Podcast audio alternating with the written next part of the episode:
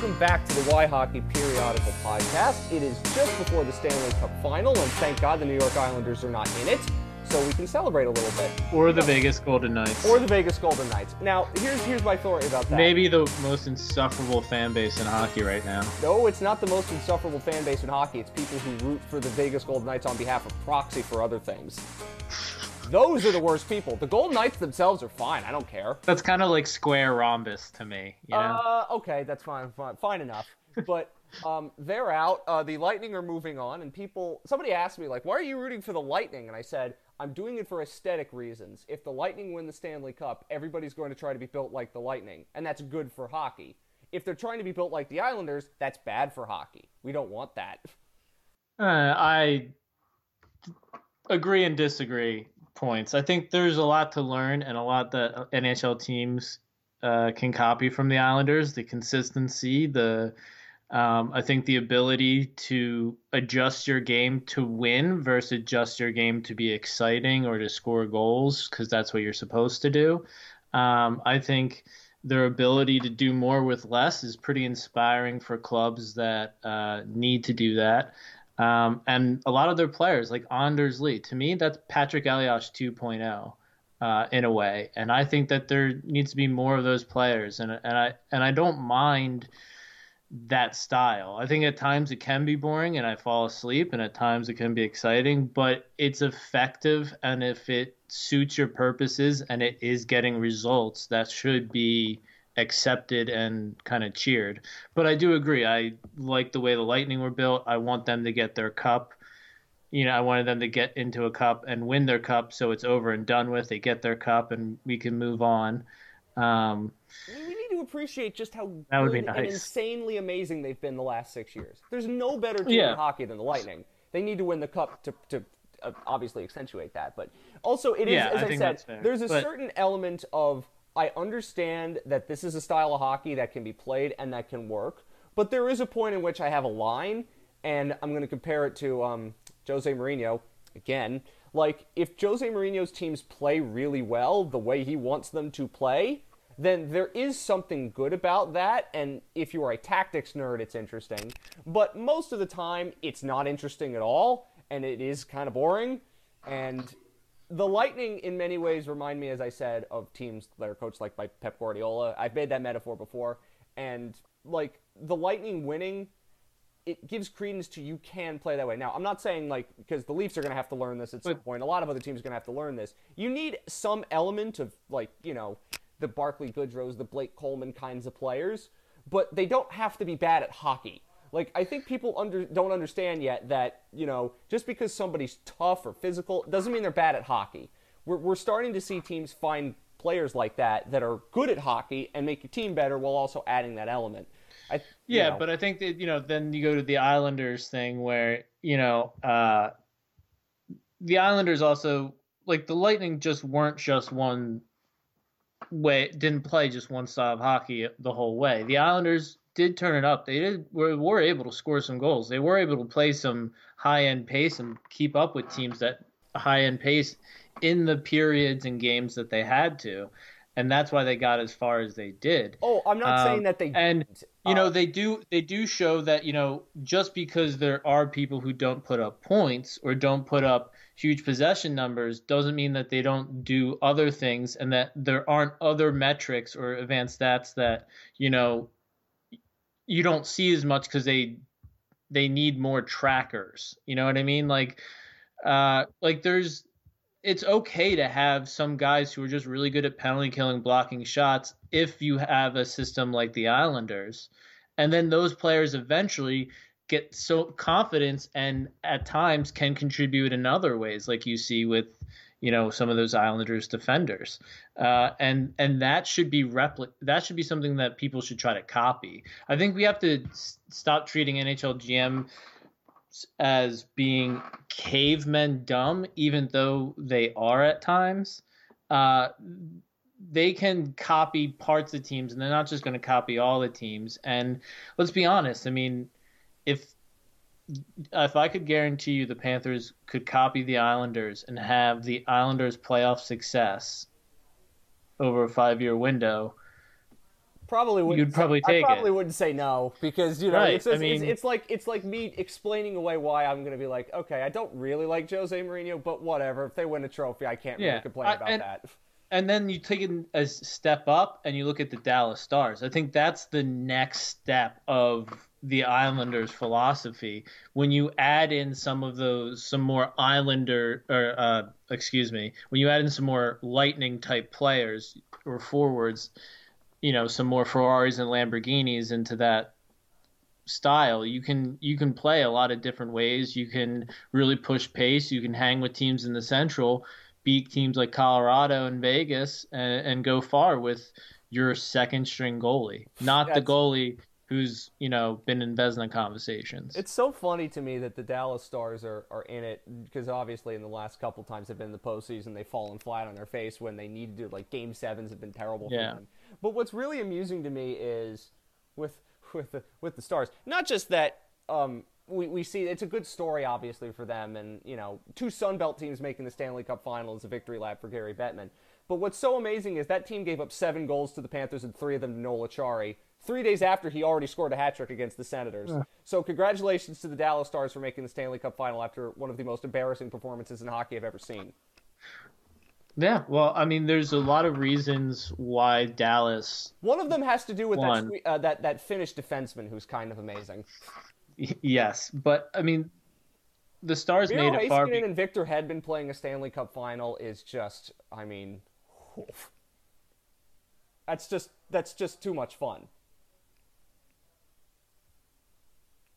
Yeah, we, we can talk about the D in a in a second, but I, I just wanted to say that the Stars, um, you know, they're resilient. They've gone through a lot and they've stayed together. And you know, it's not just the Jim Montgomery thing. It's not just, um, you know, their best players getting called out. It's not just those game sevens. I mean, there's a, it's all of that together.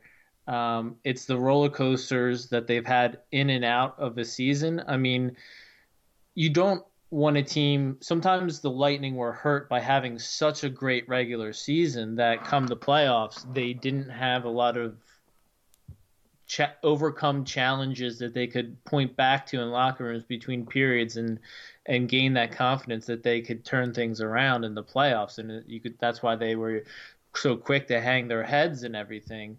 Um, you know the stars were up and down all year every year for the last couple of years with the same kind of nucleus and they've got some new parts and everything but they had the it factor. They they had the resiliency. You know they were fighting for different reasons you know.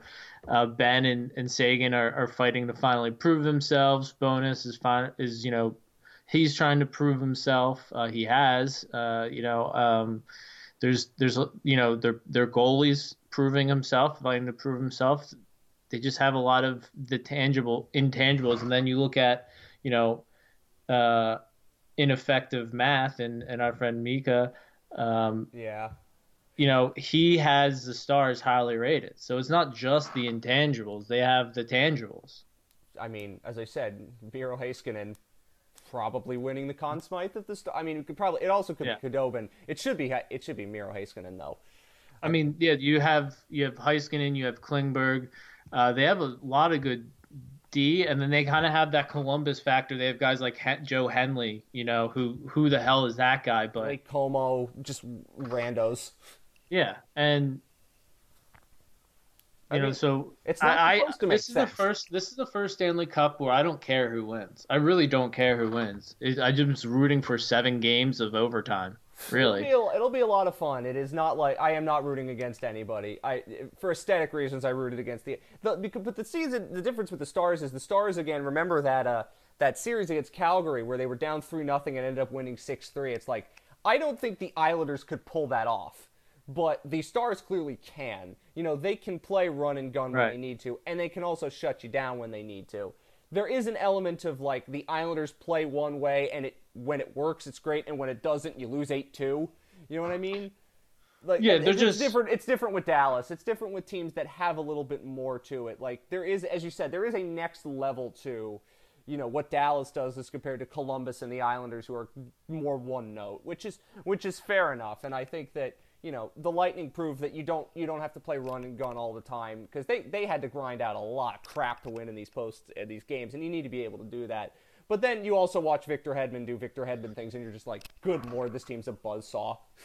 Hopefully, the Lightning get uh, Stamkos back. I mean, it doesn't look likely. I mean, I mean, Brayden uh, Point's playing on one leg for all intents and purposes. But imagine, you know, the Lightning win the cup, and you know, it's it's not only did they had they had to win the cup in all this hoopla and, and this kind of year, but they did it without Stamkos, their number one overall draft pick, their captain, their you know, that would be one, I'd feel awful for Stamkos because that's like get a, his name on the cup though. Well, I mean, well, yeah, but you're Steven Stamkos. That's not how you wanted to do it. Obviously. You're number one over pick. You're the captain of a team. You're the first line center or wing or you know, like that's not how you wanted to do it.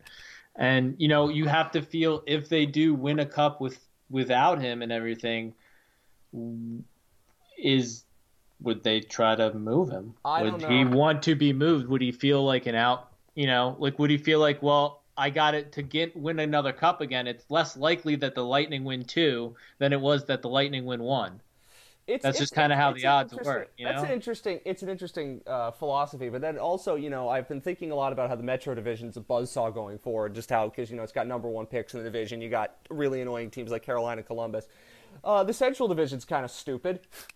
I mean, yeah, really, really mean, dumb division that's got a bunch of good teams in it. Yeah hilarious. So I really enjoyed. Uh, we'll quickly just go over because the last time we did a show uh, with you and I, uh, that was a couple weeks ago. It was right before Game Sevens of uh, the Avs, who got injured to death, and if they were healthy, probably would have won that series. And the Flyers going out in Game Seven after winning two overtime games to uh, to push the Islanders. Uh, just a couple. Just a couple of things you wanted to mention that the Colorado. I, everybody's talking about the Avs like signing like Pietrangelo and Taylor Hall on one year on one year deals. Please do it. I mean, just because we don't see hockey teams do that and go all in and try to win the cup before, you know, MacKinnon and Cale Makar need giant raises, you know, while you have your chance, do it. I, I wholeheartedly endorse that. And uh, again, for the neutral, like nobody can hate the Avalanche. It's that's physically impossible. So please do that. Um, but as I said, I if they were healthy, they probably would have beaten the Stars because they because at some point when you're down to Michael Hutchinson in goal and you're down Landeskog, you're down all these like that's kind of not fair. And again, the Avs made it that far, even considering all their injuries, which shows you how good they are and how good they're probably going to be. And yes, wholeheartedly endorse them going all in and signing Taylor Hall and Alex Pietrangelo and just giving a middle finger to the league. Please do that. Down their starting and backup goalie, and down forty percent of their skaters. That's and including you know their yeah, captain Landeskog. And, you know, I think yeah. Donskoy was hurt. Yeah. I mean, basically, you take out Landeskog, you take out Johnson, you take out a couple of the other players and everything. Then they're the Florida Panthers. You know.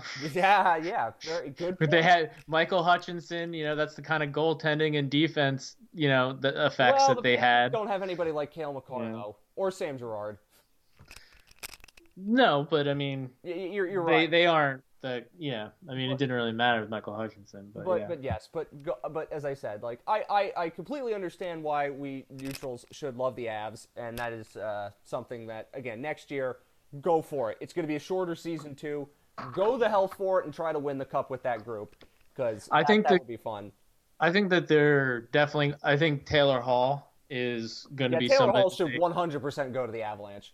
100% and I think that they might do Pietrangelo. He he has familiarity in that with that team, um, and so I think that that's also an option. I, I, would like that, but you know they tried that last year with Panarin, and when it didn't work out, their backup plans were fantastic. It was yeah, Nichushkin, it was Donskoy, it was getting Kadri. You know, like they were they had other things going, and I and I trust them to kind of do it the same way, and that's why I'm really happy like following the Avalanche is because there's that level of trust and like oh it, if the thing that I want to happen doesn't happen, it's not the end of the world because the other stuff that they do usually works out really well too and makes me forget about the stuff I wanted originally. And that's kind of and that's kind of how you that's kind of what you want out of a team that you support and follow. Yeah. So, and, and, so that's the Flyers nice. and the Flyers, uh, they did not show up in Game Seven. That was lame. But in terms of just overall, I mean, it what what I think somebody pointed out, it stinks the way it ended because you have that opportunity and you didn't take advantage of it. And it stinks in that regard. But if you told Flyers fans before the season you're going to go to Game Seven of the conference semifinals, you know, obviously you can't tell them about a pandemic and a bubble, but like they're not going to tell you no, that's a bad thing. You know, I still Right. think the Flyers need a little bit more high end offense. You know, watching that series, like they need a game breaker. They need somebody. Claude Giroux can be that, but he's not that necessarily anymore. They need somebody high end on offense to really put that team over the top. I think. I don't know who that is. If this was Paul Holmgren's Flyers, they'd spend every single penny they have to try to get Taylor Hall. But Well, I mean, if you, it, yeah, I, I think you're right about the Taylor Hall part, and I still think that they're going to look into it because I don't think Fletcher's that stupid. Um, but I think you know if you if you give them a healthy Nolan Patrick and Oskar Lindblom, that's that. I mean, that's that offensive talent. Oskar Lindblom, when he got diagnosed with cancer, was their leading goal scorer at the time, and when he came back nine months later after all the cancer treatment, he didn't look half bad. He was he was playing. He was when they were shortening the bench. He was not one of the forwards they were shortening the bench with, which No. speaks volumes. So I mean, if you think you know healthy Lindblom, healthy Nolan Patrick, that's at least two top nine forwards, one being a top six winger who can score goals. That that's maybe it. And then you know you you go into some of the growth in some of their players, and then you know they're going to have some more skilled uh, depth guys coming next year. Uh, maybe will be back from Russia. If not, they have German Rush Rubtsov, who I think uh, is is going to be doing well. I think he maybe even went to like Finland or Switzerland or, or Russia um, this year. Or no, he yeah obviously went to Russia. Um, he he went to he's in Russia right now playing first line in the KHL. So I mean, they they have some more talented guys coming that are going to get NHL games next year. Um, so I think forward it, that's going to happen organically for them. I think what they really need to do is start making decisions on their back end because they got a lot of D and they have a lot of D that people want. Um, and you What's the value of Shane Gostisbehere? Because that's the only one who they're going to move. You don't move. You don't move Provorov. You don't move Sanheim. You don't move Well- Myers. Or, you don't move Philippe Myers. So like what? no, but I think you can move uh, Igor Zamil- Zam- Zamula, um, who's oh, who's no, about oh, ready. AHL guys. Oh, okay. Well, I mean, but they're, they're, they have a bunch of AHL guys who are like ready for NHL time, and if they don't start giving them NHL time or they don't start trading NHL defensemen in front of them, they're gonna start losing value. I mean, right now the Flyers have a good name and stuff for defensive prospects.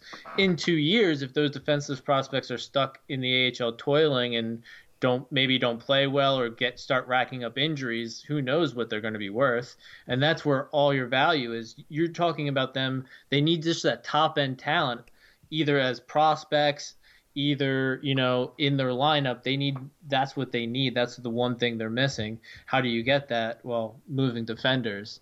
I think they can. And go to spares one off the roster. I think they could maybe even move Robert Hagg. Um, you know, I think that they I think that they should be open to moving Myers.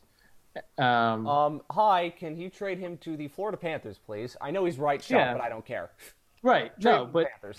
I mean, like, and the issue with that, and the the Flyers are have a luxury. It's not Myers did anything wrong. I know there's a lot of Flyers fans that he had a couple obvious gaffes in that Islanders series that they're not really happy with, but he it's because he's a playoff virgin, really, and he had his cherry popped, and that's how it goes, you know. Okay. All right, fine. But trade him to the Panthers if they're going to be traded. Uh, Gostisbehere, on the other hand, uh, do not trade him to Florida. Please, Bill Zito. He's too like the Panthers defenseman they already have. Uh, Yeah, but I mean, yeah. So it, it was a good year for the Flyers, like you said. It sucks the way it ended, but I, I um, think that like right now it's a weird window because you don't know what you're going to get out of Pittsburgh and Washington. Like they're going to be there, but you don't know whether they're like top end. You know that Carolina, Columbus, and the Islanders are going to be really annoying. The the Rangers still have to prove that they can find defensemen before you know they get to that next level, and the Devils are bad. So like, could the Flyers be the best team in the division in the shortened season next year? I I would suggest the answer to that might be yes. but you like it, it's a really good division. But I, as I said, like they're like who's the best team? Like I don't really know the answer to that question. Close right enough now. to be a toss-up, basically. Yeah, I could see that. Uh, yeah. Anyway, let's um, move on because there's other things we do need to talk about with um, hockey-related matter. Before we get to the draft, this is a primarily draft show at the back end with Tommy's new stuff that we're going to talk about now that the draft has been moved a little earlier in the month of October, a little bit less time to wait. So you got to get on that. Let's talk about some Florida things. Uh, mostly Bill Zito's uh, new front office that he has brought in. Uh, we'll go over some of them now. Uh, Paul Fenton and Rick Dudley. You, if you can't come home well, again, Paul uh, Fent- Fentons. Fenton. Uh, well, yes, but they are both senior advisors to the GM, which is the same role that Roberto Luongo has. And obviously, Roberto Luongo is not going anywhere. So they are not. They are. They are people that Paul that Paul Fenton will be somebody that Bill Zito calls for advice is basically what's going to happen here. Um, and and the one thing I want to say about they're not directly Fenton, on the organizational flow chart, kinda. You know what I mean? Like they're more branches off of Zito's team on the org chart, but they're not like they don't roll up into the organization's they're not, they're not like what Gregory Campbell has become, who I didn't even realize worked Correct. for the Blue Jackets, or Blake Geoffrion, who I also didn't realize worked for the Blue Jackets. They're more involved in Correct. the day to day as opposed to Fenton and Dudley. And, and of course, Blake Geoffrion has connections to Fenton in Nashville because I think after Geoffrion retired in Nashville, yes, playing days, he started in Nashville with uh, pro scouting, and yeah. then so they they all have connections to one another, which is how hockey works. If you didn't know how that works, I'm sorry. Well, at least the initial wave of hiring, definitely. Yeah. Um, and the the other thing that I'll mention about Paul Fenton and because I obviously he was not a great general manager in Minnesota, and some of that's the moves he made. I mean, Victor Rask for Nino Niederreiter was terrible. We can we can say that. I mean, he also traded for Kevin Fiala, and that was a good idea. Um, but Very the, good the, one. But the point I'm going to make here about Paul Fenton is, Paul Fenton is basically being asked to help scout. You know, like what the Panthers want to do and what Bill Zito wants to do is build up an organization and scout. So he basically said, okay, Paul Fenton can do that decently well. Rick Dudley can do that decently well. So let's let me have them on as advisors, and they can help me. And also, you know, both of them are former GMs in the league for what it's worth. And Rick Dudley was a former GM of the Panthers, and he got forced out in odd circumstances because the Panthers of the 2000s were even stupider than these Panthers in many ways. So again, I don't I don't worry too much about that because as long as Paul Fenton is not talking about lizards and he's just looking at them on the street in Fort Lauderdale, then it's okay. Um, because you know he's not actually making decisions. And when he was a scout in Nashville, or I think it was AGM in Nashville, I should say, he did pretty well. I mean, Nashville was a good organization in terms of drafting and developing and getting players in. So Paul Fenton, especially defensively, and Paul Fenton can do that. So as long as that's what his role is, that's fine. Um, th- and so like Bill Zito's guys are going to be Bill Zito's guys, and he has every right to bring them in. Obviously, I was reading 31 Thoughts, uh, which you should read, and some of the people who are in the organization didn't like the way it went down but also you work for the Florida Panthers. You should assume dysfunction by now. And something that was implied in that piece, which is something I wrote about before, uh, there seems to be factionalism in the front office, perhaps, you know, because of the way the scouting staff evolved. No surprise, because that scouting staff was a combination of people who were there for, you know, guys who've been the Panthers forever, guys who came in in 2016. It's a mess.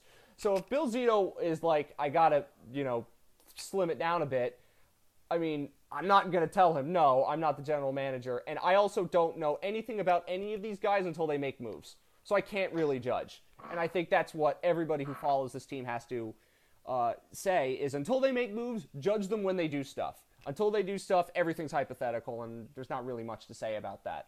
Here, here's my opinion.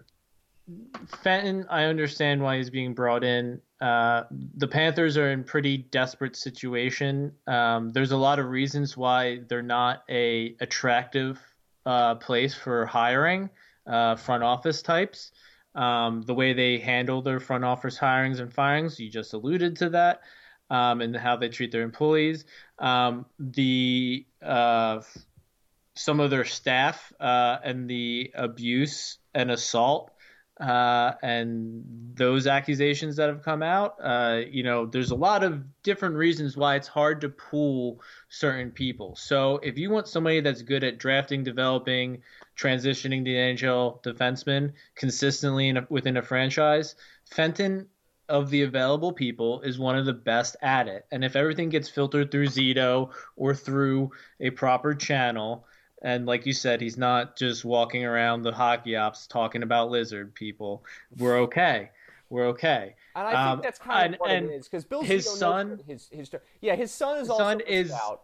Yeah, and his son is the cost of doing business. And when you're Florida and the position Florida always finds themselves in, which they currently find themselves in again, that's the cost of doing business. It's called the free agency tax like they usually pay, you know? That's it can change and it should change and I hope it does change, but I I I think they have to make smart compromises at points to get better on the ice first. And this is the way they can do it. Dudley, whatever. Uh, Geoffrion, whatever. Campbell, I don't think it hurts to have Colin Campbell's kid in your in your front office Yeah, when they, they've they've combined. They've, they have two thirds of the Merlot line because you know the Right. Panthers also idolize the Bruins for some reason.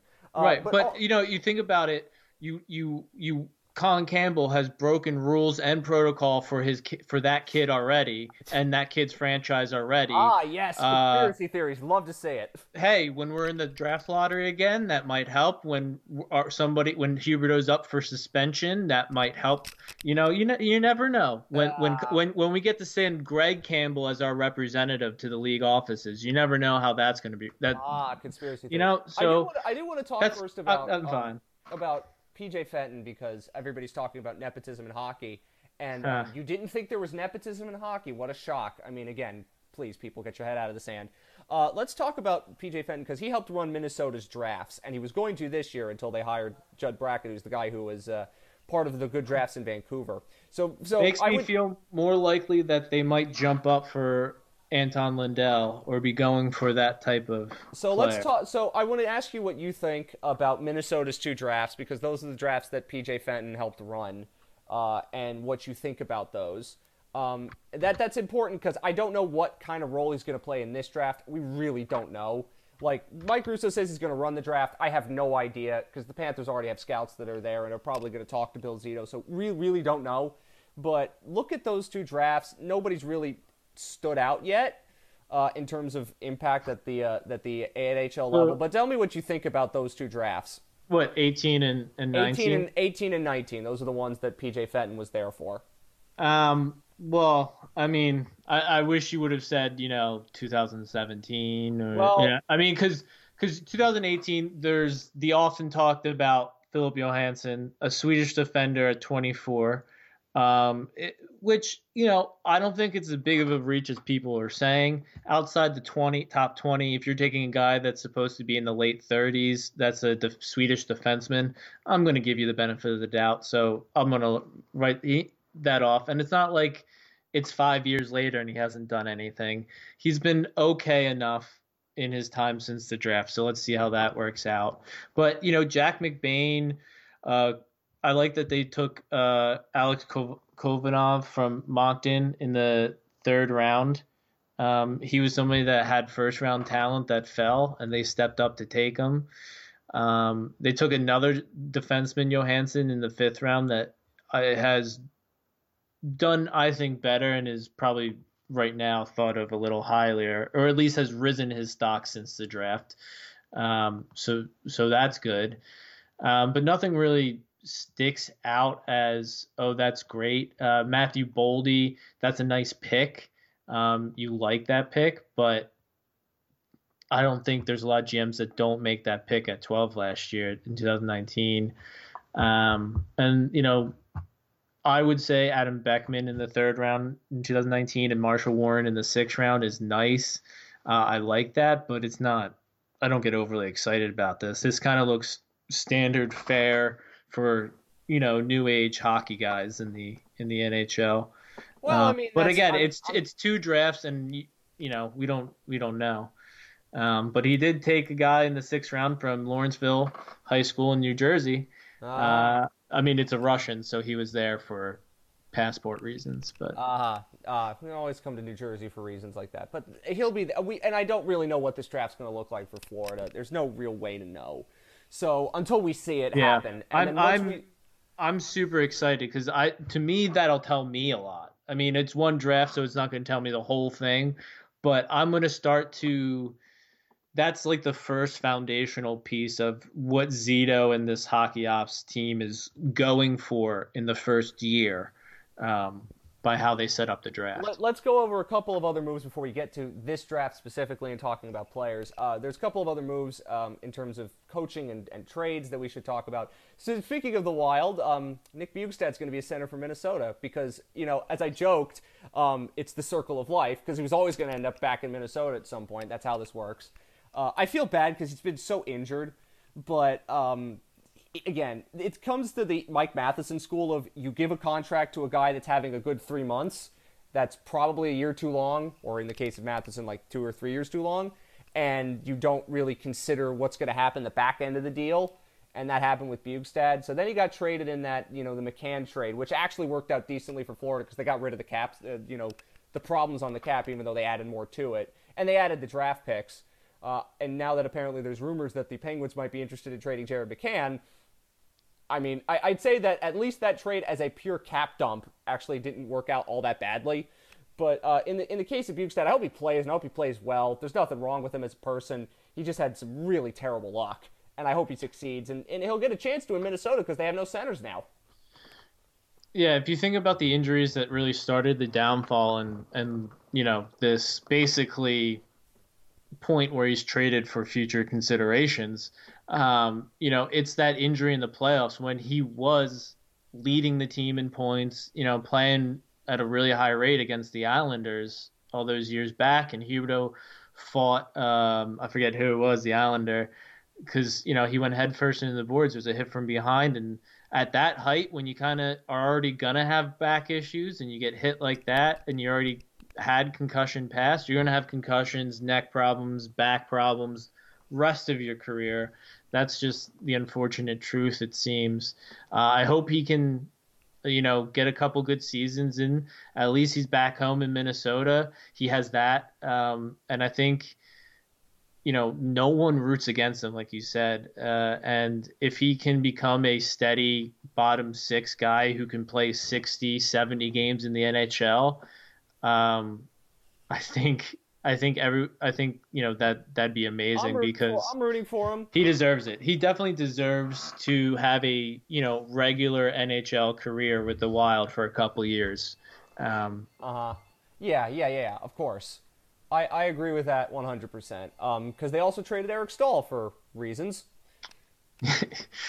yeah, yeah. Why I, I don't really know. Um, now in the case of the Sabres, it, it's funny to read that he basically galaxy brained himself into, into trading, for Buffalo because he he didn't hilarious. because he didn't think that Buffalo would trade for an aging, you know, center like him that can't really put up points or penalty kill or do anything. You know, that's like all a... of the and for all of the talk about Kevyn Adams as the Pegula's general manager, he played with Eric Staal. For Christ's sake. Oh God! So, so yeah. you're complaining about Paul and PJ Fenton. How about that crap? Also, uh, if if the Sabres are bad, and they are going to be bad, I think it's a good that. move for the Sabres. Oh, it's a very good move for the Sabres because he plays decently well. He probably makes Jeff Skinner and Jack Eichel happy. And when the Sabres stink, you get a second round pick from at the trade deadline. Boom, boom, boom. And Marcus Johansson probably shouldn't be a center. So I I, I don't I think don't he will. I think I think they're I think Bjugstad and Johansson are the backup centers in case they can't get centers or in case centers get hurt. They're guys that can. Koivu walk, so it's going to be a very different center depth chart in Minnesota. Yeah, I mean I, I agree. I think they have to they do need to change through their centers, and you know going back into this Minnesota Wild draft history. Uh, I can tell you one thing: if PJ Fenton is running our drafts and ran these two wild drafts, we will be drafted centers. Well, he drafts. Good. He drafted one, two, three, four in one year. One, two, three, and I think Boldy could eventually even play center if his boots aren't too slow. Uh, so you know, there's a there's a lot of center focus. And the Panthers don't draft centers, so that's yeah. very important. Including including uh, a Russian center who plays for the London Knights, who are great in development. And I always say draft London Knights in the fifth round, you know, in those later rounds. Matev Gusev. Hire Mark Hunter as your general manager. Um, no, no, just use his London Knights. Just, just, use, just use the London Knights. Don't hire him that. I want to talk quickly about some other Panthers GM things in a second uh, when we get to other moves because uh, there are some interesting ones. The Canadiens decided to pony up for Joel Edmondson, who um, I was thinking, oh, he's a left shot D, and the Panthers need that. And then I looked at some of his numbers for Micah and Evolving Wild, and I'm like, okay, good thing they steered clear of that. Because uh, if Carolina's going to give up on a defenseman after a year, you probably shouldn't go for that defenseman. Just a guess. It's like they they might be interested in getting rid of Brady Skjei. Yeah, don't trade for Brady Skjei if Carolina's given up on a defenseman after a year. I think that's a that's probably a lesson we should all learn. Well, I, I don't think that's. I, I mean, I think with Edmondson, yes. I think with Skjei, no, because I think they're holding out for a high package for Skjei. They still value him. With Edmondson, they they were looking to get rid of his rights. They just didn't even value him that much. Um, so I think, you know, Edmondson. I you know I don't think he's a bad defender. I think he's you know a volatile bottom pair defender, which the Panthers do not need. Nope, nope. But he you know part of that volatility is some good play in both ends of the ice. I think he can play good breaking up transition and starting transition. He can play good scoring goals and in the neutral zone. You know, it just he plays bad in those areas too. Yeah. So uh, they uh, they also traded for Jake Allen because, I guess. I mean, at least we didn't hire Scott Mellanby because if we're talking about like looking back at like PJ Fenton's draft history at Fenton and Na- at you know they're, Fenton like Senior B, in Nashville, like, they're like B level drafts. Yeah, we're, we're we're looking at Montreal, who you know has made some questionable moves every year. You know, you're like, where are they going with this? They seem to have a consistent plan, and it seems to be haphazard and kind of come together because Carey like they, they, get like Nick Suzuki, like, and that's good. Yeah. And obviously, you know, drafting the guys that they drafted and taking the gamble that they did. Um, when they but, did. You know, when you when you find out that Scott Mellanby is the one that's handling a lot of these trade negotiations, and you're seeing who they're getting every trade deadline, and who they're, and you know, just the cycling and all the asset loss that you get, which is constantly churning these trades and making all of these moves and finesse moves to get similar bottom year, when you look at their drafts in recent years, you go, okay, who are their best draft picks? They took Kotkaniemi. That was a good. That was a good move. I think we can all agree that that was a bold move that paid off. Well, yeah. I mean, I don't. I don't want to sit here and look at Montreal's draft. Well, I mean, I'm just saying, but it's it's just yeah. at that point. Um, also, we want to mention like a couple of other things, uh, Panthers related, before we move on to the draft itself. Uh, Mike Kitchen let go. You heard the story that um, apparently kicked a player after he got squirted with water on the bench. This was during that Minnesota game, which everything mm-hmm. now because this is how it works. Uh, Mike Kitchen should not be a coach after you do that. I think there is absolutely no reason to do that. Um, what somebody mentioned like when did Dale Tallon and um, Joel Quenneville know about this? Listen, I, I'm going to make the point that Dale Tallon and Joel Quenneville both really like Mike Kitchen. Kitchen's been in Florida multiple times, so I don't think they're going to necessarily judge, you know, the situation on its merits in the way that it probably should have been. When Bill Zito comes in and hears about the story, and I'm like, okay, nope, can't have that. Which is probably what I think happened with Bill Zito heard the story and is like, no, man, I can't, we can't have that. So that's why Kitchen was let go. I think that's my guess. Yeah, I mean, I I I don't want to say I don't want to downplay it and then downplay it, but I mean this is a sport where people punch each other in the face because they feel slighted and and they kind of get rewarded or if not rewarded they don't get punished for react overreacting physically to something they take emotionally or losing their emotions to the point of reacting physically. Uh, so I'm, this doesn't really surprise me, and I think we should also just if uh, as someone who's been on a bench, obviously a coach laying hands on a player is a breach of trust that you or know kicking a player in the back is also right, but. You know yeah, but I mean, I I would really need to know the situation and everything. But I mean, I, this guy, this this is a guy who is sitting there in pads, and I'd have to know how much how forceful the kick was, where the kick was, you know, if it was multiple kicks. I mean, because let's be honest, these are guys that they're coaches, you know, and they they hit each other to pump themselves up. So and they hit each other a lot harder than you know, or they, you know, like so. I'm not saying that this isn't a problem. This isn't fireable. This isn't, you know, but I, I need to know a lot more so you and everything. Zapruder film, basically, is what you're telling Yeah, me. and like to be honest, if Mike, if it was you know Mike Matheson, Keith Yandle, and Aaron Ekblad, and they were squirting water at the guy's face or something and calling him a bitch or something like that, and they turned and then they stopped squirting water in his face, turned around, and he gave him a little kick in the back. I mean, do, do am I going to persecute this guy and say he should never work in hockey again? No. I'm I don't say, think that's how the story. I think the story went is that there was frustration. I'm going to read it to you from Frank Seravalli, who's obviously came from Philadelphia and is doing great reporting for TSN. So shout out to Frank Holy, Seravalli. Holy Ghost prep. Uh, Ah, uh, yeah, I, yeah, well, that's or, right. Ger- or German, yeah, Holy Ghost, not Germantown, Holy Ghost, yeah, there's a lot. There's a lot of Philly schools that I forget about. Um, or at least that's where his cousins played. Um, yeah, but uh, obviously, uh, you know, I might not like Philly sports teams, but I do support people from the Delaware Valley, of course, because Delaware Valley is great. So let me uh, talk about this Panthers. According to uh, sources, the alleged incident occurred in the third period of Florida's win in Minnesota, January 20th. The Panthers player threw a water bottle on the bench in frustration, dousing Kitchen, who allegedly kicked the player in response. One source described Kitchen's uh, kick as full on. He reared back and booted him in the lower back in anger as a result of being sulked. This certainly wasn't a friendly tap and encouragement, the source said. There's no place for anything like that in the game. Uh, sources say now former GM Dale Tallon and Joel Quenneville were notified of the alleged incident immediately following the game. Tallon was not present. No disciplinary action was taken. So it, it doesn't seem like this was, you know, it seemed like it was an accident and then the player got kicked. And a play and a second player corroborated it according to Elliotte Friedman. Right. So I again, Yeah. I think this is one of those. This is definitely a fireable offense and one of those things that Bill Zito heard about and like, okay, I got to take care of this before anything else happened. So I have I have no issue with I'm- them firing him. Yeah, I mean, I just don't like guys throwing water bottles in frustration, and I mean, I think that's There's a lot more That- that, that's on, something I- needs to be- But, but I think that in and we don't the- know. Yeah, There's a a lot more we don't know. It's the same thing with the Dale Tallon saying perhaps racist things, and we don't know. Right, right, And, and I mean, but, but what it shows me is that this organization is a giant flaming dumpster Right, fire, and they can't- Zito has a has a cleanup job to do.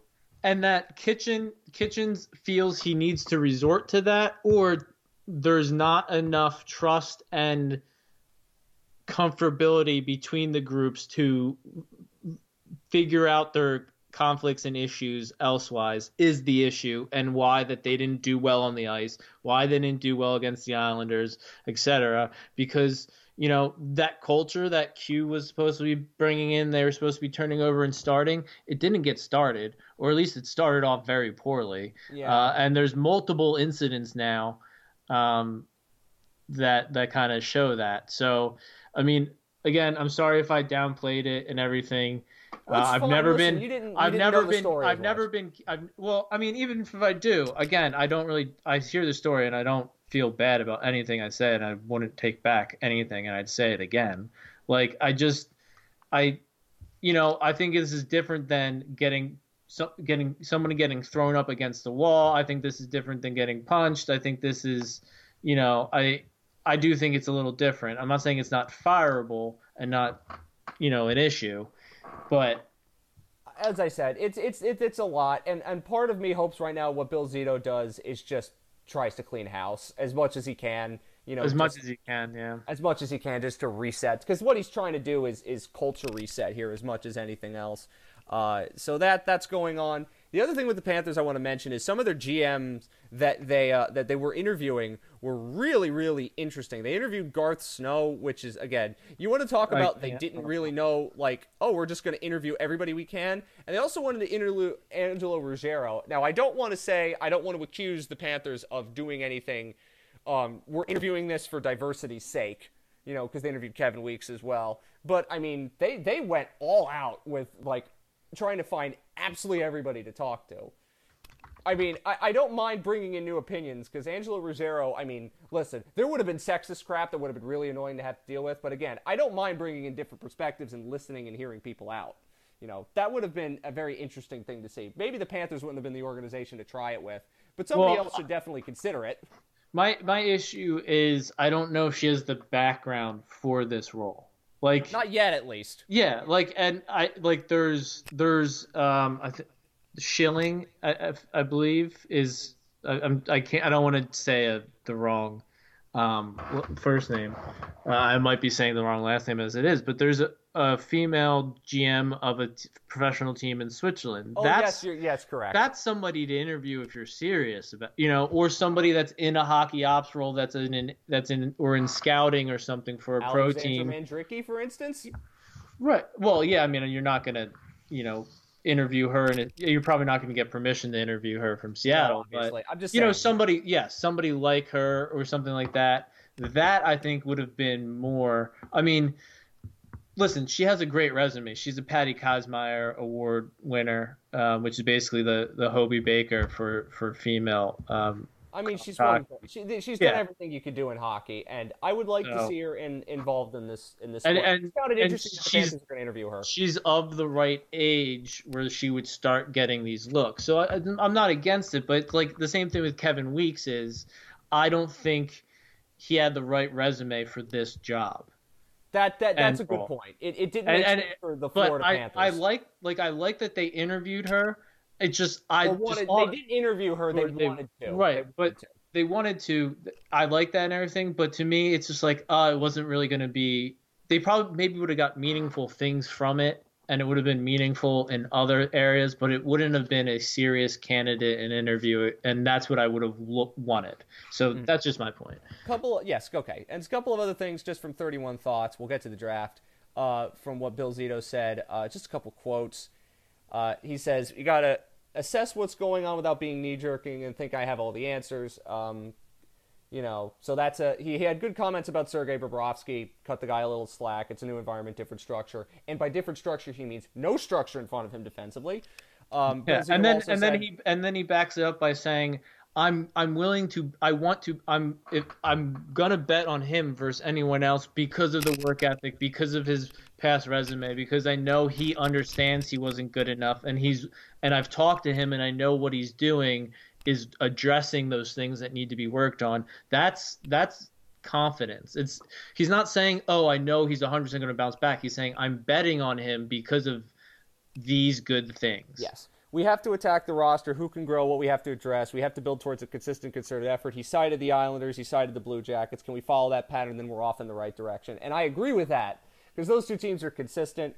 Um, he also this value sheet. Uh, years ago, we sat with the leadership group and we said, "What do we stand for? What are we all about?" Blue Jackets values. It was something the players are proud of. Kevin to Nick Foligno and the leadership group because it did become what we were about. I look forward to doing it here. What is it we're about? What do we want to be? What's important to us? Because I don't think the Panthers have that at this moment. You might find that to be mumbo jumbo, and that's fine if you do. But whatever it is, the Panthers don't really have that. So I'll take it because I just want something that you know, be consistency. I don't want to share too much of that. It's not my place, but I also don't want anyone to hear something and say it. I want it to be organic and real. So he's like, he's saying, I have to start this essentially. I, I'm coming in here with a blank slate and we're going to try shit, basically. And that works for me because I'm, I'm in the business of right now of watching trying stuff. Friedman has also said he's going to be asked about Barkov, no chance. Ekblad and Huberdeau. He's going to explore moving one of the big tickets on the blue line, no doubt. I'm going to listen to anything, but I'm going to say no to most things.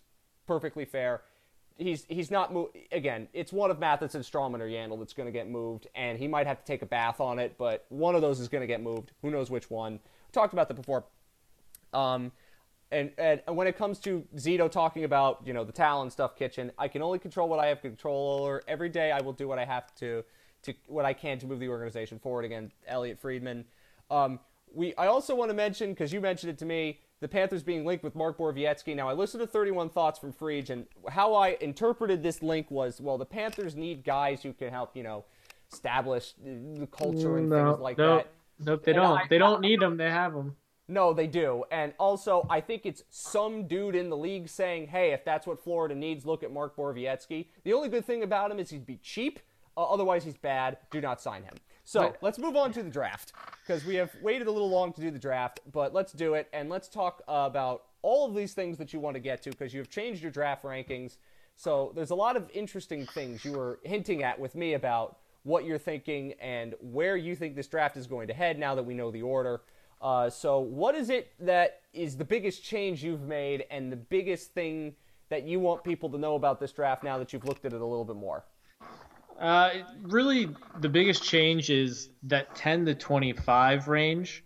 Um, I think I've gone away from some of the more consensus pick in those teens and, and 20 ranges and, and gone more for high IQ, high talent uh, players that maybe don't have the historic type of CHL production as like a Seth Jarvis or um, Connor Zary or something like that. But um, I think in five years have a better shot or have a higher ceiling. Um, so that that's it, and then also that's in that same range is where I see the defenseman going, in, in my opinion, because so and my change is I, I just keep bouncing around on the top five D could really go in any order. It's really just about what D you think fit into your team style, your prospect pool, etc. Because I don't. If we're doing, if we're we're going to talk about the prospects in relation to tiers and, and mainly like the first four tiers of prospects because that's the top 40 um, even though it's not one tier equals 10 prospects but um, the defenseman i don't think we have a top tier defenseman i don't think we even you know defensemen start in my tier three in that you know teens range um, the top 10 I, I, I just don't think that they're good enough. And if you look at defensemen that were taken in the top ten in other years, and in you know the early first round in last year, and you look ahead to 2021, where the top five might be all defensemen. Yeah, I did see that. You I know, reading up from Scott Wheeler in 2021. I'm like, oh, I, is there anybody else other than a D here? Yeah, I mean, it's like Aku Räty, the center from Finland, and that's it. And you know, like, so if you comp- if comparatively I don't know how you can look at some of these D and be like, all right, there's definitely I like there could be a number one, there could be top pairing D. These D could live up to some of those Moritz Seiders and you know Provorov Werenski type ceilings. That's possible, but it at this moment it doesn't seem likely, especially when you compare it to other draft days and other draft classes in recent memory. You know, with like Ty Smith, Noah Dobson, those guys were getting drafted 17 15 overall. And those defensemen I would put above any defenseman in this draft class. And so at the time, and that's and that's judging not what they've done since, but at the time of their draft. Mm-hmm. So where do you see? Because we know who's going number one. We have a good idea who's going. Well, I, I think I think we could make the. I think that it's fair to make the argument for Quinton Byfield at number two. We've kind of talked about it, and so we won't talk about it more. But you know, a six four center, 215 pounds, and his birthday is in August, so he's about as young as you can be when you know the number one guy's maybe 10, 11 months older than him you can make the argument that over the course of his career, he might be more valuable to certain franchises, especially a team like the Rangers that have a lot of high end wingers. That's but you know, Lafreniere is the consensus number one and should go number one based on the draft year, the tools, everything at this moment. So I mean, then we, we, we kind of know what that's going to go like, um, and then it, and then it gets a little bit wild as you go further down the list. Yeah, because at, at three at three that would would I, have seen some people makes say it interesting. going to go second, but I mean honestly that they're going to go two three or three two. I think. Right. Yeah. I mean, and I think the only thing you could say is, oh, Ottawa maybe will pick somebody different at three because they think they can get that player or you know somebody else at five. Because having three five kind of changes the way you look at things. Mm-hmm. Um, they might say like we need a defenseman, so we're taking Drysdale or Sanderson at three to make sure we get the one we want. Because we're okay with Stützle or Byfield or Raymond or Rossi, we're fine with either of those guys. So we'll just get the defenseman we want and whoever's left at five. That yeah. that can change things. Detroit at four, I think, is when it really gets interesting. A lot of drafts start at four. I mean, that just kind of makes sense when you look at the top three, how much emphasis is on top three, and um, you know, it's kind of all game planned out beforehand, uh, almost. But uh, to me, I think those top four picks, that's that top tier, and there's a I think a noticeable drop from them to everybody else in the draft. It's pretty. I think if you're getting Lafreniere, Byfield, Raymond, Stützle, I ranked them in that order. Um, if you're getting any one of those guys, you're getting a player that's likely going to be a top line player and possibly going to be the best player on your team for seven years, however you can, however long you control, you know, the rights. That's that's a huge deal. That's very valuable. Hmm So we get then it gets it's going to be a weird draft. I don't think there's, as you said, I don't think it looks like there's a ton of consensus in ways like this. So when we get to Florida, because we really don't know what this front office sees and what they like. We know what we think they need, but I don't know what Bill Zito thinks they need.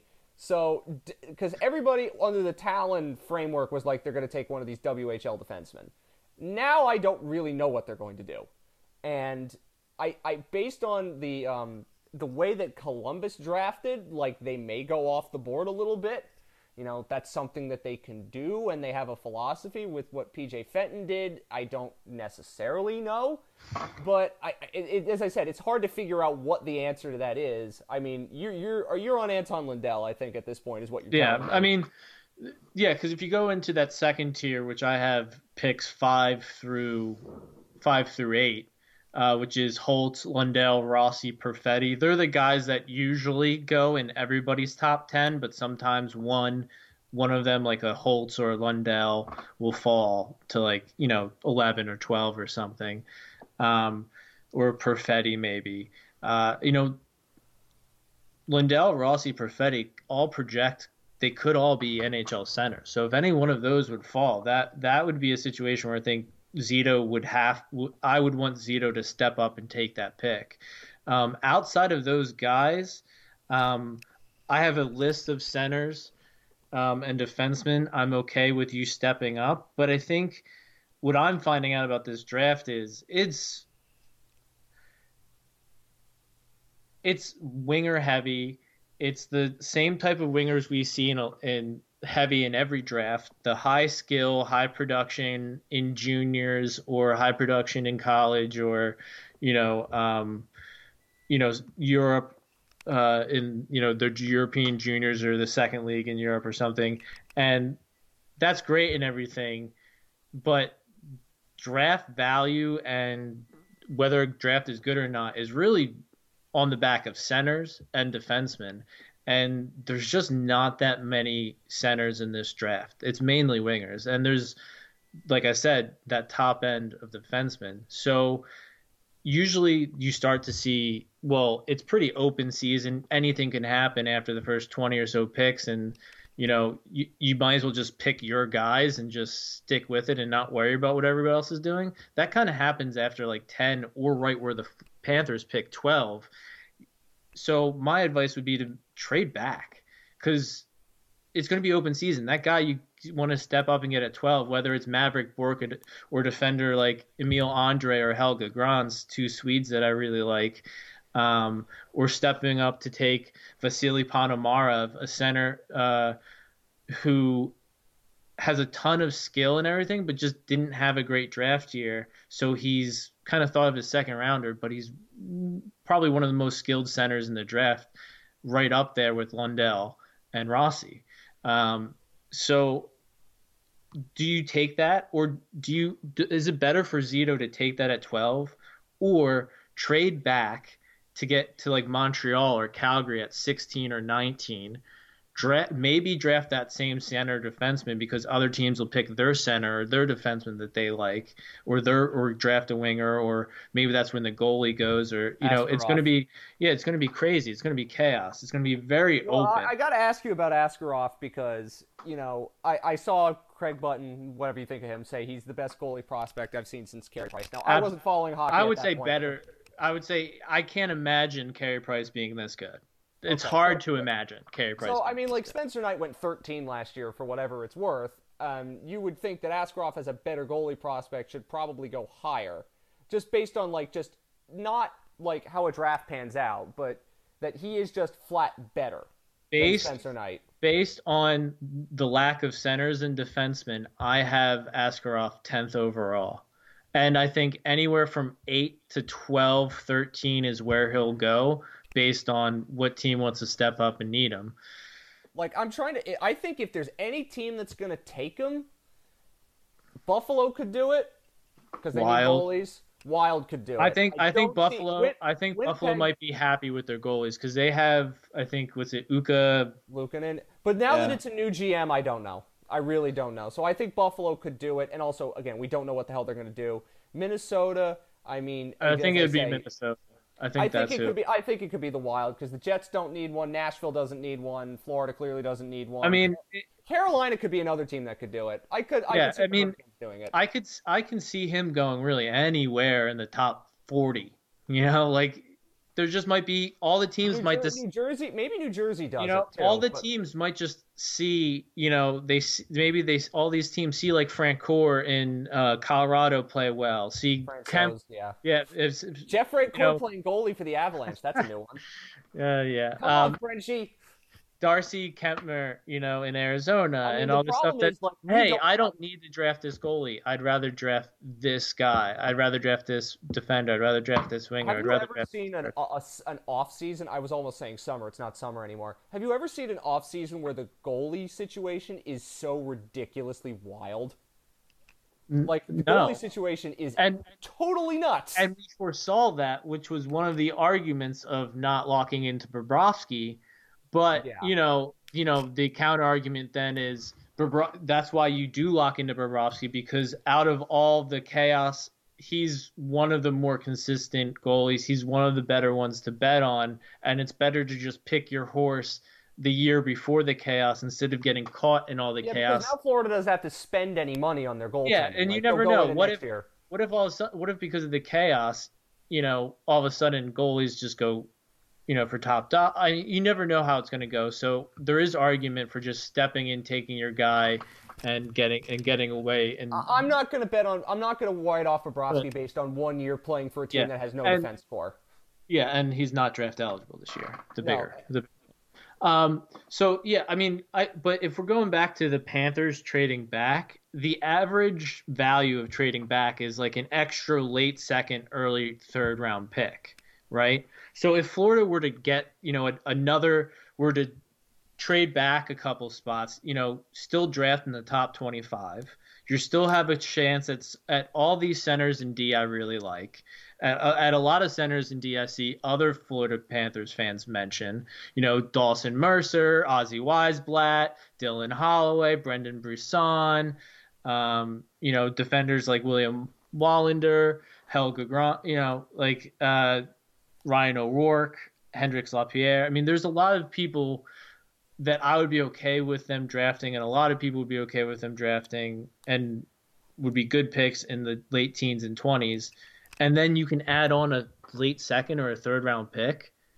If that late second or third round pick, if you're looking at the current Florida Panthers prospect pool, that's what Kale Chanok, their best prospect, like somebody like Heponiemi? or- Yeah, or Noel, literally their best skaters, not named, you know, the best prospects not named Spencer Knight are basically this. or, Are- or or Tippett or Denisenko. Like, well, you well those guys are going to be, those guys are graduating. They're going to be on the NHL team next year, so they're Well, not graduating. Well, not Knight, but yeah, you know what I mean. Yeah, but but what I'm saying is trading back gives you an addition of one of your better prospects in your pool.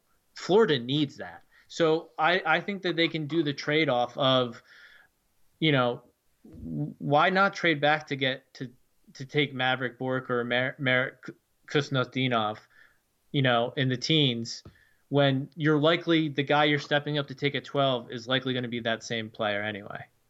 Like okay, you- I, I can I can buy that. like I mean, because if we're talking about Kaiden Guhle or Braden Schneider, these are two defensemen, the two WHL defensemen that get brought up the most. Sanderson's not going to be there. I mean, if he's there, you can entertain that. I think 12 is when I'd start. I have Sanderson ranked 19. I have him ahead of Drysdale, who I have 20, which I think a lot of people will laugh at me. But hey, I don't.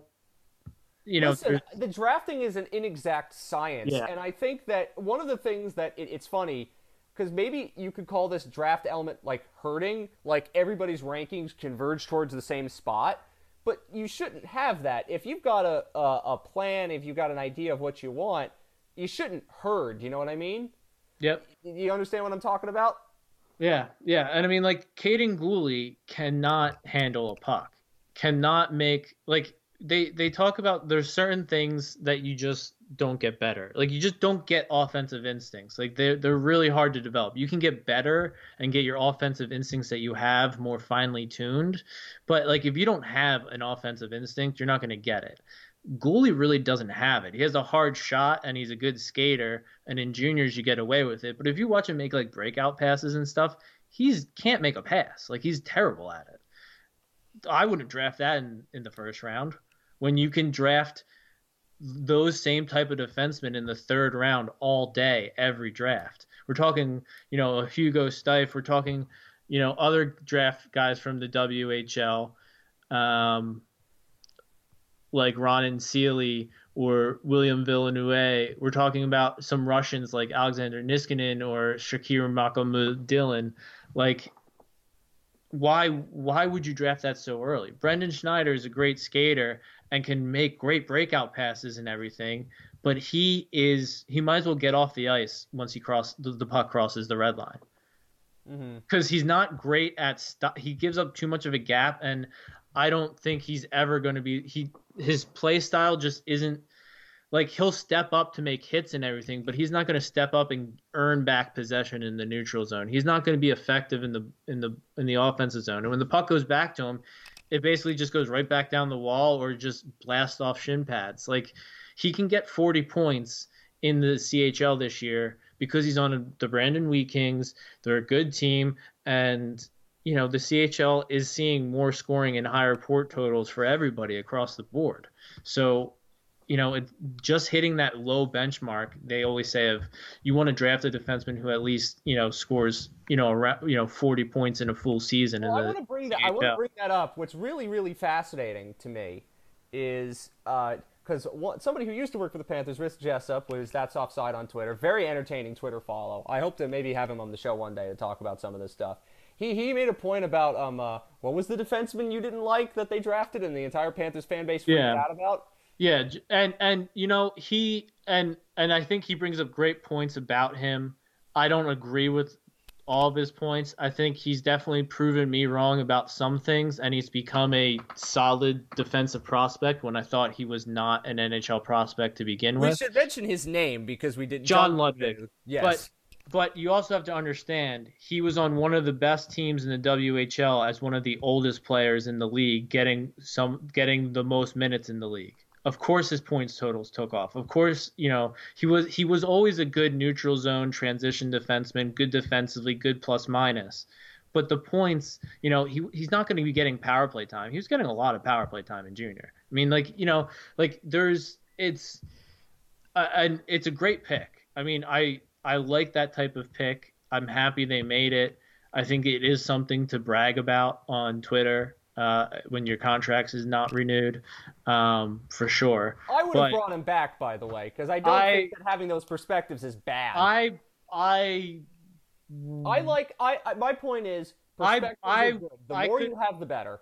I could have brought him back and everything, but if we're looking at the results of what they've done, I'm not sure that it, what if if they could have applied it differently and they would have met more meshed with my draft style, I would have brought him back. Like I just don't think that how Your they draft style is, is is is unique compared to everybody yeah, else. like I just don't think that getting um, really, you know, guys with good hands that are older and juniors that can that are going to score a lot in their draft plus two years are that don't have good skate NHL level skating are good investments in the fifth round. Like I just don't like or you know, like l- what they did when they were when they had the chance, and in the draft and stuff. Like I don't think it netted out enough to automatically get another contract. But again, I'm a I'm I would before having the conversation saying, can you do this with European Junior League? Can you do this with this type of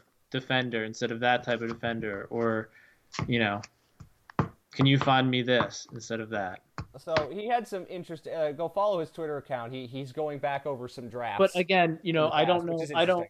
I don't know what who the prospects he was arguing for in the draft yeah, tape. we don't. We, we don't know. know. So I don't want to attribute anything to him. Again, I would have loved to have him back if There's, there's, yeah. we'll, we'll, we'll, we'll never know. Other yeah. than Ludvig, that's the only but, one that he, he made. He, he made a swing for. So we, we don't know. I just found that and, interesting. As but like I, but I think his the overall argument that the that his tools are good offensively is false. Mm-hmm. I think it's his tools are good enough that they um, begin offense. Yes, I agree with that, but I don't think he's going to be good, ever really going to be that great in. I mean, I don't know. I don't want to get too on this. I yeah. I think he has good enough offensive tools, and I think confidence and being a leader on that team and being one of the best players in the league right now is what's what's doing it. But you know. Yeah. So it's interesting with, but uh, just it was an interesting aside because I've been seeing it on Twitter the last couple of days. But I mean, one a, a D I really want to talk about while we while we have time and we're not really into a next topic is Emil Andrae. I think this is a really big option at number 12. And I think if you were talking to anyone in the spring, uh, that would be batshit crazy. He's a 5'10 defender who, you know, has played in the Super Elite League. Um, but he's a February birthday, so he's on the younger, you know, youngish end. Uh, he, he's 5'10, but he is 183, 185 pounds, which is, you know, about what Jake Sanderson is listed at, you know, publicly. And um, Anton Lundell is listed at publicly, so he's pretty thick for his size. He he can throw hits in the neutral zone. He's really sturdy on the ice. He plays like a Kimmo Timonen style. Um, he's but it's like if Kimmo Timonen had a little better o- offensive instincts and a little better hands because he was he grew up in the new rules hockey. Kimmo Timonen didn't get to grow up in the new new rules hockey, uh, so he didn't really doesn't really have those like forward type hands where he can make those jukes on the blue line. Emil Andrae can, but he's also really good defensively. He's not a guy that takes risky breakout passes. He's a guy that can jump and get two on ones and j- long passes for break breakaways and stuff. But he's not the guy that's going to be, you know, Keith Yandle long bombing all the time, and forty percent of the time it ends up in the back of you know, you know, back in your zone behind your own net, either in possession or in the goal. Um, so that's really interesting to me. I think that is somebody that the new rules and where the defense is going. This is this is somebody that could be a huge home run at 12. I mean, and you're thinking, well, I mean, what D really did someone take a swing on as early as 12 that really worked out? I mean, Sanheim, Travis Sanheim, right there, 12th overall. When he was drafted in Aaron Ekblad's draft, he was ranked in the 40s.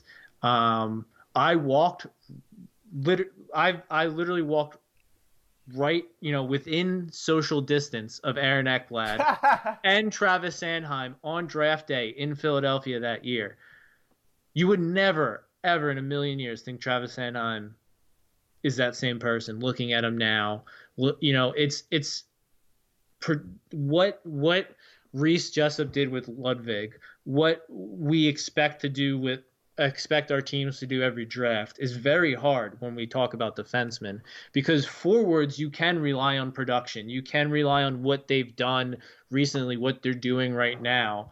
With defensemen with center you know and with you know these maybe late rounds or more raw prospects you know not the top end guys you really just have to go off of the basic tools the building block skills they have and then what makes you think that they're actually going to put it all together and being able to I'm argue. Going back at, I'm going back in drafts, um, more recent drafts. Like I'm trying to think of the D that you're talking about. I don't really like. Is there one from like 2016, 2017 that that makes the most that like fits that kind of you know? Because there's a bunch of D that get taken every year in that range. Like, is there one that is that kind of like that for you, or or uh, because I'm trying to think. I mean, there's a there's been a ton of good defensemen that get drafted in the teens. I mean, we're talking Chabot, we're talking, um, you know, Smith. Uh, I mean, I'm gonna have to go back into hockey. Yeah, DB. I'm looking at it. I'm looking at it right now. Let's, you know, like I'm thinking, oof, who the heck knows? Uh, I mean, 2016. Let's let's do it for the sake of. Uh, we I don't do this intentionally, by the way. Um, it's it's a fascinating it's a fascinating draft, obviously for a bunch of reasons. And you look at that draft, like Chikrin, Dante Fabbro was taken at that time, you know, and then the other guys that got taken were like Charlie Stanley. McAvoy, 2016, McAvoy, yeah. Charlie McAvoy, 14. I mean, at 12, you could have drafted Charlie McAvoy.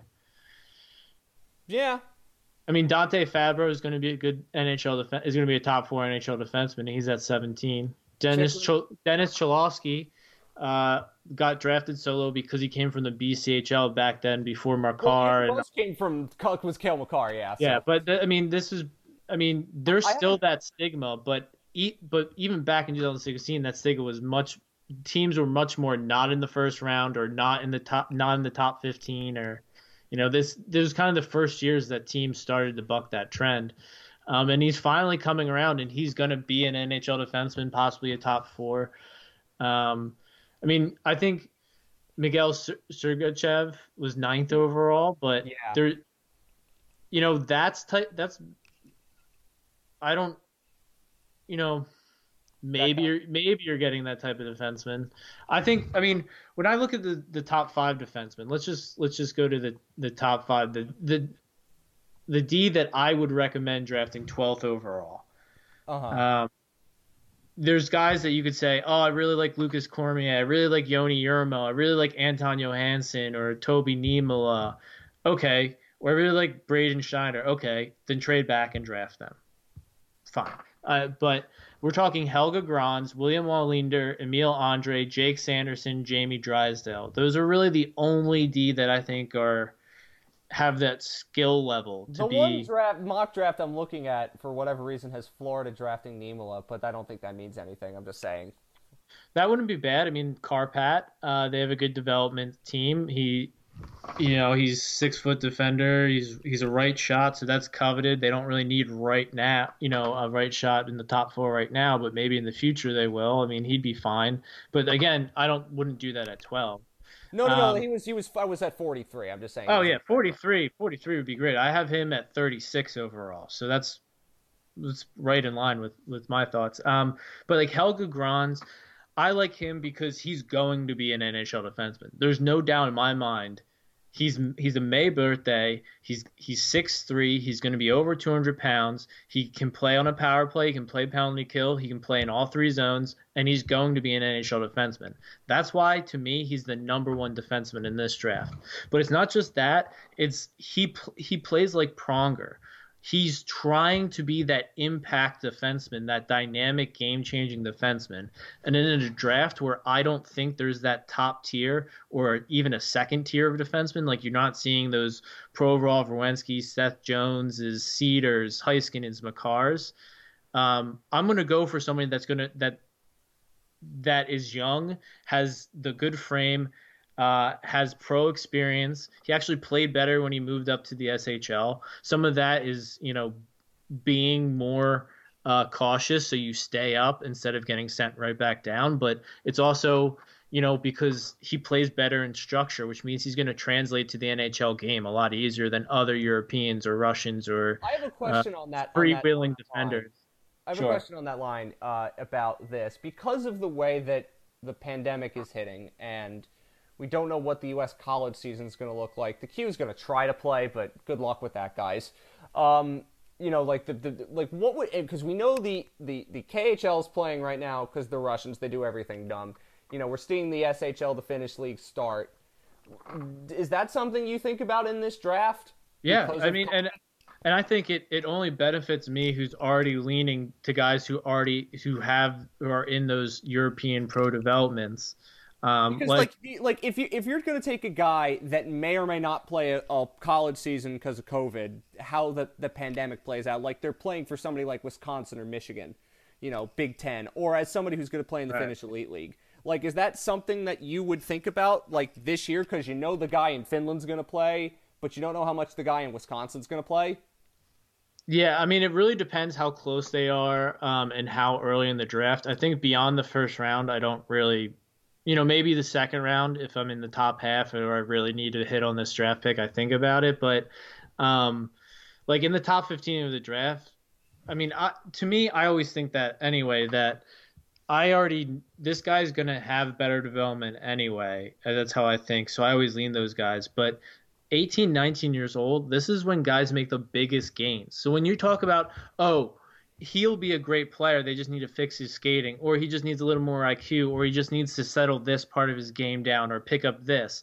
They do it now, right now. This is like the age range where those things are possible to do. So if you're playing less or not playing as much, or, and we don't know if this is going to affect the fall of college next year. It might. I mean, we don't know. Um, you know, Switzerland is going to be playing. Other players are going to be playing. We know that the World Juniors is going to be in a bubble. Yeah, I, I, I. Here's here's how much I think about it. I have Anton Lundell ahead of Marco Rossi. Marco Rossi is supposed to be playing in Switzerland pro right now because he's a Swiss national, um, but he's deferring it to to after the draft to find out what the team that drafts him wants to do, whether they want him to show up to camp or go to Switzerland or wait till after to see if he makes the team or whatever. Um, so, but if he was in Switzerland right now, I would have been tempted to put him over Lundell because I think the offensive potential to be an offensive because I think Rossi has the potential to be a, a one C, where I think Lundell is either a first line winger or a very good second line defenseman who's a second lead, center. or yeah, second line center who is uh, elite at defense and good enough at offense. So, I mean, so a better Philip it, Danault, basically. Uh, a lot better. I mean, okay. we're talking more like Mikko Koivu. Okay, fine. Maybe, maybe a bit, uh, you know, maybe not to the height where he's, you know, a good first line center or a first line center on a playoff team, but Okay. But I just I find that curious because you don't know yeah. what because like as I said they could be playing in Europe and like the Canadian Junior League yeah, this year I mean complete dumpster fire who knows I think it should I think also it's kind of hard because other than Lafreniere it's like how many guys are going to step in and play in NHL camp when it starts in January like that's the other thing like if you're going to take a guy who's already a development prospect you might as well just do it this year because they're not going to play for you this year no matter what so I mean, maybe Stützle because he has that experience. Holtz maybe because again he's has pro experience and he's the type of guy who, if you just tell him, Yo, all right, your role is to play third line. You're gonna get offensive zone starts and you're just gonna be a shooter and fit into this line. He can do it.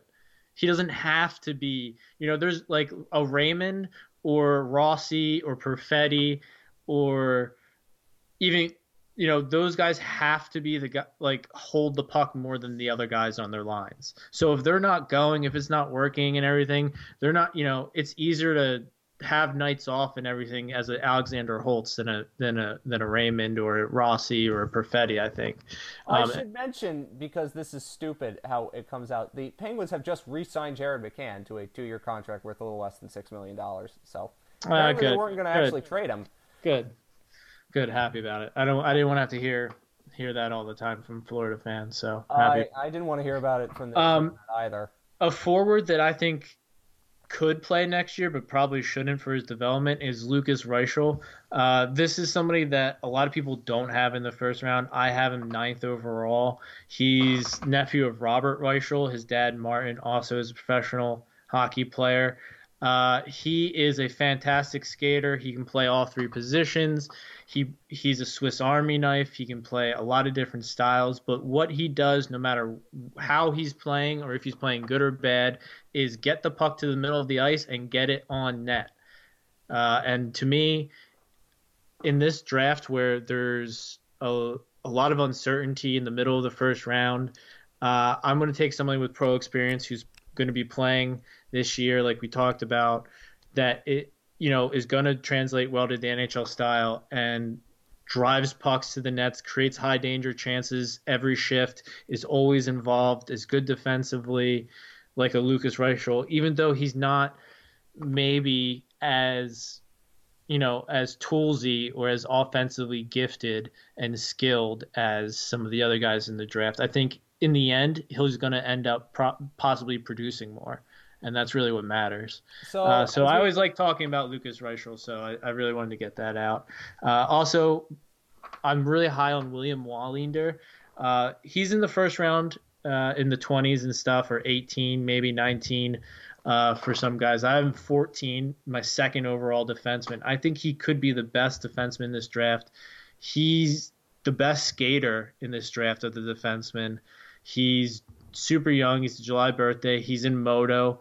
Um, he's going to be playing in the Allsvenskan this year, and that's the Swedish league that's allowing um, these loans and these you know NHL prospects allowed to come over for half the year. So his competition this year is going to be pretty high, h- higher than the second league in Sweden usually is. So that's really good, um, and I think it's going to show. It's going to really help his development. He's a left-hand shot, and if you're thinking about who can actually grow and be a number one defenseman, he has more risk than the other other D in the top five that I talked about, like Drysdale or Sanderson or something. But uh, I think his ceiling is a lot higher because he can be that dynamic, game breaking, Cale Makar, Heiskanen type defender if everything goes right. Um, and you can iron out a lot of his uh, risky uh, game style. Anything else you want to talk about with this draft as we start to wrap things up? Um, no, just I I would I think that you know it's really open and I'm really leaning on IQ and and and skill and guys that have uh, you know the ability to be a lead at both ends or or very good at both ends and play center and play top four defense uh, because that's I think the inefficiency in the draft and if you want to do anything in the draft, it's find unique players. It's find the people. It's to find the talent that other guys aren't going to get, um, and to make your value that way. Um, and uh, there's going to be a lot of wingers uh, going off uh, board. So I think you can really, if you're getting the best centers and the best D out of this draft, you're going to have great players in the future. You're going to have great trade assets in the future. Um, because all these other teams aren't going to have those guys. Uh huh. I would have mentioned one thing. Uh, just uh, before we end this show, because I don't know if you saw this story, but obviously it's something that I want to talk about. young man, Yanic Duplessis, I think you may have seen this. Uh, he came out uh, last week. His story is now really starting to catch fire. Uh, I'm not going to talk about the dynamics of that story in particular and what's happening with it, but obviously he was a Q draft pick, late Q draft pick, uh, but he, he's played for AAA teams out in Atlantic, Canada. Uh, and his story is catching on, and he's getting hate because there are simple minded blockheads out there. Uh, there's a lot more support for him, and that's very good.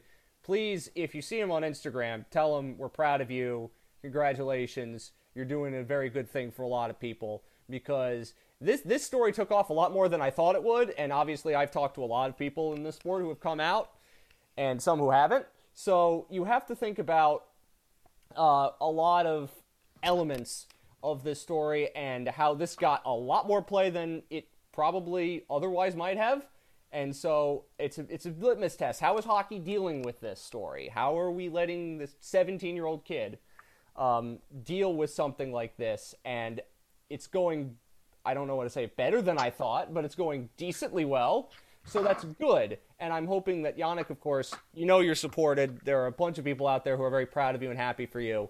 Um, but for the rest of hockey, support this kid because if you do that, then more kids like him could come out, and that's better for this sport, which needs it desperately.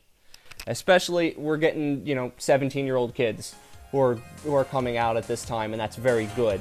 We need to see this sport make progress, and hopefully, there's a little bit of progress we made with this story. So I wanted to mention that before we ended this show.